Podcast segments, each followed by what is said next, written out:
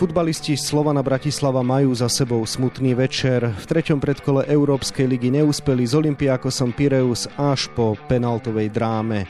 Zápasy rozoberieme v dnešnom podcaste Denníka Šport a športovej časti aktualít Šport.sk. Príjemné počúvanie vám želá Vladimír Pančík. V riadnom hracom čase sa zápas skončil 1-1 po predlžení 2-2 a rozhodnúť sa muselo v penaltách. Pevnejšie nervy mali napokon hráči Olympiakosu. O nešťastnom vypadnutí Belasích sa budem rozprávať s kolegom z denníka Šport Miroslavom Hašanom, ktorému želám. Pekný deň. Pekný deň želám. Bývalý špeciálny prokurátor odsúdený, bývalý generálny prokurátor aj policajný prezident obžalovaný. Systém našich ľudí sa začal rúcať. Čítajte na Aktuality.sk, aké dôkazy majú v rukách vyšetrovatelia a komu všetkému hrozí dlhoročné väzenie. Miro, aký je teda tvoj pohľad na odvetu na tehelnom poli, po ktorej zostalo 18 tisíc fanúšikov smutných? Veľká škoda je to najmä práve kvôli fanúšikom Slovana, pretože vytvorili fantastickú atmosféru už druhýkrát po sebe, tak ako proti Ferencvárošu aj teraz. Hnali Belasi ich dopredu, a dvakrát ich dohnali k tomu, aby vyrovnali stav a Slovan to postavil na obrovské emócii, celé mužstvo hralo kolektívne, hralo obetavo, hralo bojovne, nevzdávalo sa, nepoddávalo sa, dvakrát dokázalo vyrovnať, druhýkrát dokonca skoro až zázračne, pretože už hralo o jedného hráča menej v poli a napokon tie nešťastné penalty rozhodli o tom, že Slovan sa teda zosúva do konferenčnej lígy a Olympiakos postupil, hoci nemyslím si, že zaslúžene. Slovan dokonca dokázal vyrovnať aj v početnej nevýhode, keď e, dostal červenú kartu Mienty Abena. O čom to svedčí? Svedčí to o nepodajnosti, o mentálnej sile toho mužstva, o tom, že vedeli, akými zbraniami môžu ublížiť Olympiakosu a aj sa im to podarilo, pretože Slovan obidva góly strelil po štandardných situáciách, ale práve vonku inkasoval po štandardke, po rohu, inakšie by bol vyhral 1-0 a všetko by to bolo inak, ale na keby sa vo futbale nehrá. No a teraz dvakrát e, skoroval po štandardných situáciách a ukázal veľkú mentálnu silu. Škoda, že sa mu nepodarilo dať gol z hry, ako priamo z hry a že sa mu to nepodarilo, keď bol stav nerozhodný tréner Vladimír Weiss mužstvo pochválil z tvojho pohľadu teda absolútne zaslúžene vzdal hold svojmu kolektívu? Rozhodne áno, pretože nebolo tam hráča, ktorý by nebojoval, ktorý by nešiel naplno, ktorý by niečo vypustil. Niektoré výkony boli heroické, keď bolo jasne vidieť z tribúny, že či už na konci riadneho hracieho času, alebo v nadstavení, alebo v predlžení, tí hráči naozaj mleli z posledného a už ledva prepletali nohami, ale ešte zapli, ešte sa vrátili, ešte vrhli sily do útoku ešte sa pokúsili spraviť nejakú individuálnu akciu, center, vyhratý súboj, takže z tohto hľadiska absolútne absolutórium. Bolo to aj preto, že na tehelnom poli bola fantastická atmosféra. Diváci hnali celý štadión, skandoval, skákal, e, pozbudzoval, spieval. Hráči si to zobrali za svoje a takisto dali 100%. Hovorí sa niekedy, že viac ako 100, ale to nie je možno matematicky, takže dali 100%. Dvakrát sa vrátili do zápasu, ktorý bol už vlastne stratený.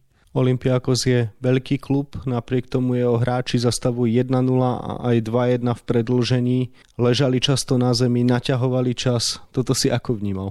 Pre mňa je to nepochopiteľné, nie preto, že by sa to nerobilo v európskych pohároch alebo aj vôbec v ligových súťažiach, ale keď Olympiakos má mužstvo, ktoré má naozaj dobrých hráčov a niektorí tam boli výborní hráči, keby namiesto toho, čo sa valali po zemi, čo si pýtali ošetrenia, čo zdržiavali, filmovali a robili veci, ktoré sú nepatričné, keby držali loptu, keby hrali rozumne, keby rozťahovali Slovan do šírky, keby ich lákali k sebe a potom dokázali preniknúť do protiútokov, do otvorenej obrany, lebo Slovan by tú obranu musel otvoriť, tak som presvedčený o tom, že by ten zápas oveľa viac kontrolovali, ako to, že sa uchýlili k takýmto veciam. Grécky futbal je tým známy samozrejme, ale nie všetci hráči na ihrisku boli Gréci a pre mňa je to akoby istým spôsobom nie že nepochopiteľné, ale čierny bod. Ale samozrejme futbal sa hrá na výsledky a nakoniec Olympiakos postupil, takže účel svetil prostriedky. Tréner Vladimír Vajs tvrdí, že toto mužstvo je lepšie ako bolo pred rokom. Súhlasíš a ak v čom sa teda Belasi posunuli? Súhlasím, dokážu hrať viacerými spôsobmi, viacerými systémami v inom rozostavení.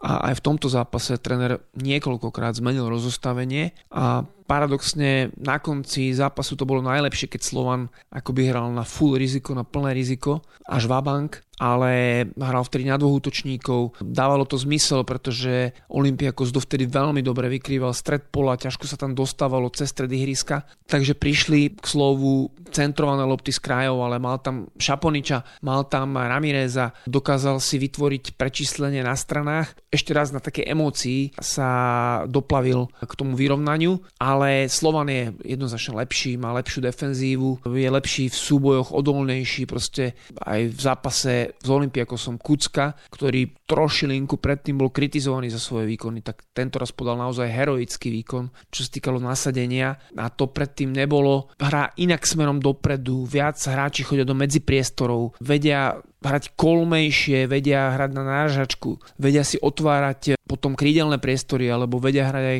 kolmou loptou za obranu. Tým, že sú kompaktnejší, to mužstvo skrátka naozaj je lepšie ako bolo pred rokom. Čo ešte Slovanu chýba, aby zvládal takéto zápasy? Možno efektivita väčšia, alebo práve, ako som povedal, za nerozhodného stavu, taká väčšia kolmosť, viac hrať na riziko. Samozrejme pobojuje každý generál, ale Čakvetadze sa viac presadzoval, keď hral v strede. Aj keď to už bolo, dajme tomu, v predlžení, keď Slovan znova musel hrať Vabank, ale vtedy bol Slovan nebezpečnejší, pretože on je moment prekvapenia. On ho tam dokáže priniesť a dokáže ho tam priniesť viac zo stredu ako z kraja. Samozrejme, aj z kraja tam mal zaujímavé situácie, keď sa dostával do strela, tie strely boli nebezpečné. Vaclik s nimi mal problémy a takto vlastne tým, že on je v strede, dokáže viac hráčov zapojiť, urobiť z nich potenciálny terč pre svoje prihrávky alebo vôbec pre kombináciu a tým pánom Slovan má veľa hráčov hore a je nebezpečný aj na tú odrazenú loptu, na tú druhú loptu, prípadne keď je nejaká trma vrma v 16, čo sa dnes aj potvrdilo vlastne dvakrát rada.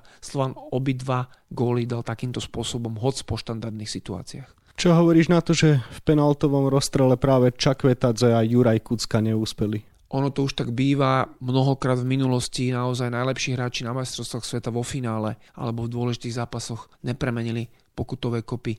A dobre to sa tréner Weiss povedal, že nie je to o šťastí, nie je to iba ruská ruleta, ale je to o rozhodnutí. A to rozhodnutie tí hráči urobili zle. Žiaľ Bohu, Slovan za to zaplatil. Treba povedať, že Olympiakos mal aj lepšieho brankára, pretože Chovan, nedá sa povedať, že by urobil nejakú vyslovenú chybu. Jedenkrát dokonca zázračne zachránil pri El Arabiho šanci a strele zakončení, perfektne to vykopol nohou, ale skrátka aj brankár v takýchto zápasoch musí urobiť viac, musí byť viac v zápase, viac koncentrovanejší, taký pripravenejší. Hovoria niektorí, že možno nevidel pri prvom gole loptu, ale musí proste byť viac tam, musí si nájsť to miesto, musí byť rozhodnejší pri boxovaní, pri tom, ako pôsobí a potom zrazu v závere, keď je Olympiakos v nadstavenom čase už predlženia alebo v poslednej minúte predlženia kopal 2-3 rohy, zrazu chovám boxoval, zrazu ho bolo cítiť. Čiže treba tam dať viac takej tej personality, ako sa povie po anglicky, takéhoto osobnostného vkladu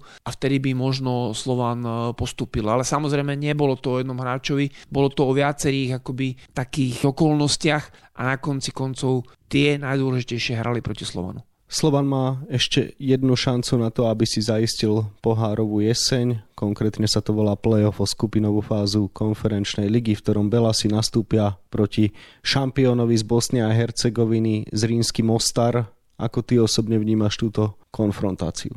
Verím, že Slovan postúpi cez Zrínsky Mostar. Ja osobne si pamätám, aj som bol v Mostare, keď Slovan cez nich postupoval, ešte to bolo v roku 2009, hlavne tam síce prehral 1-0 a bolo to horúce prostredie, ale ešte vtedy na starom štadióne iba s jednou tribúnou a potom doma Slovan jednoznačne vyhral 4-0 a absolútne s prehľadom postúpil. Verím, že to bude podobné teraz a že Slovan postupí do skupinovej fázy pohárovej Európy, pretože slovenský futbal a Slovan to tiež potrebuje. A ako viacerí poznamenali, že v Slovane sa narodilo to mužstvo, ktoré to môže dokázať, ktoré si zaslúži to dokázať, ktoré dokáže strhnúť publikum, dokáže strhnúť fanúšikov a tí fanúšikovia potom zase naopak alebo naspäť dokážu strhnúť ich, pretože dokážu vytvoriť burlivú atmosféru a na to sa teším, že by sa to mohlo zopakovať a potom v pohárovej Európe v konferenčnej lige skupinovej fáze zase nejakí zaujímaví súperi prídu a Slovan s nimi zvedie opäť takéto veľké bitky ako proti Olympiakosu, hoc táto bola neúspešná. Slovenský futbal to naozaj veľmi potrebuje, pretože ostatní traja naši zástupcovia v pohárovej Európe sú už z kola von. Ružomberok vypadol v druhom predkole konferenčnej ligy v dueloch s lotyšským FC Riga. Spartak Trnava sa po dvoch prehrách lúči v treťom predkole konferenčnej ligy, keď nestačil na Rakov Čenstochova a Dunajská streda vypadla po dueloch s rumunským FCSB, čo je bývalá stiava Bukurešť v tej istej fáze súťaže. Takže ako vnímaš skutočnosť, že naozaj náš úradujúci šampión je jediný, ktorý ešte môže niečo v tejto sezóne dosiahnuť? Slovan má najlepšie mužstvo, najlepších hráčov a preto je logické, že dosahuje aj najlepšie výsledky.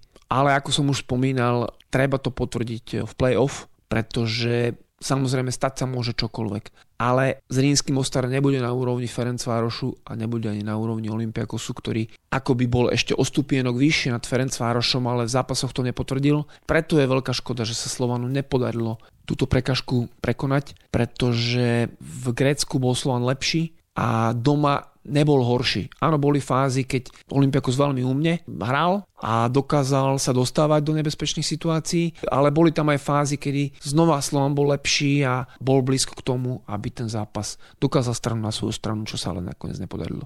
No a na záver podcastu sa skúsme teda ešte pár vetami vrátiť aj k účinkovaniu tých našich zvyšných pohárových zástupcov. Si sklamaný, že Ružomberok to doťahol len do druhého predkola a Trnavá a Dunajská streda do tretieho?